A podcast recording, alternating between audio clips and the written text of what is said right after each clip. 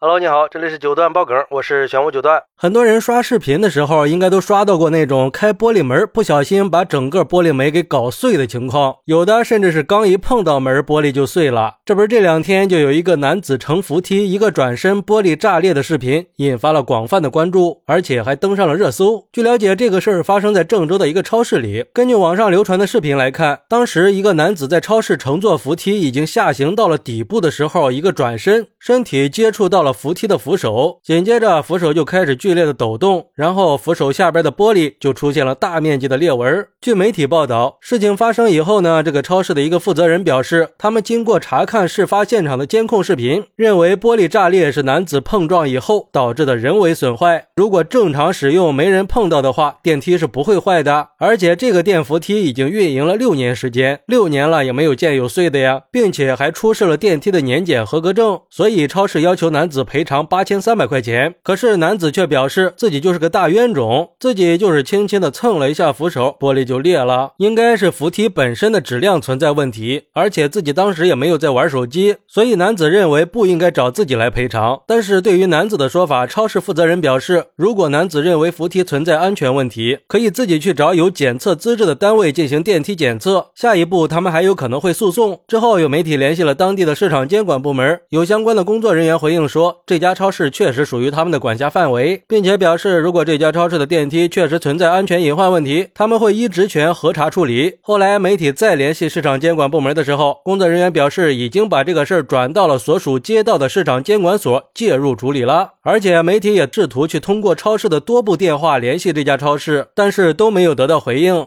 哎，我是觉得这扶梯上的那种玻璃啊，想要撞破它还是没那么容易的。而对于这个事儿，网友们也是看法各不相同的。有网友就说了：“这不明摆着讹人吗？像这种超市，以后谁还敢去呀？很明显就是质量问题嘛。要找也应该去找厂家。这谁家的电梯这么一碰就能有这么大幅度的摆动呀？还给人家顾客要赔偿，把责任都归结到顾客身上，真的合适吗？良心就不会痛吗？要我说呀，这个男子最大的问题就是没有社会经验。如果当时躺下了，估计就不一样了吧？话说这大哥现在是不是应该腿疼了呢？”另外，还有一些从事钢化玻璃行业的网友出来科普说，作为一个做了二十多年玻璃的人，表示，一方面这钢化玻璃是有自爆率的，另一方面，如果玻璃松动了某个角，碰到了硬物就会爆裂，但只有松动了才会爆，所以主要问题还是因为玻璃松动了。而另一个从事电梯维护的网友也表示，作为一个电梯维护从业者，从视频来看，感觉这晃动确实不太正常。单纯的从技术角度来分析，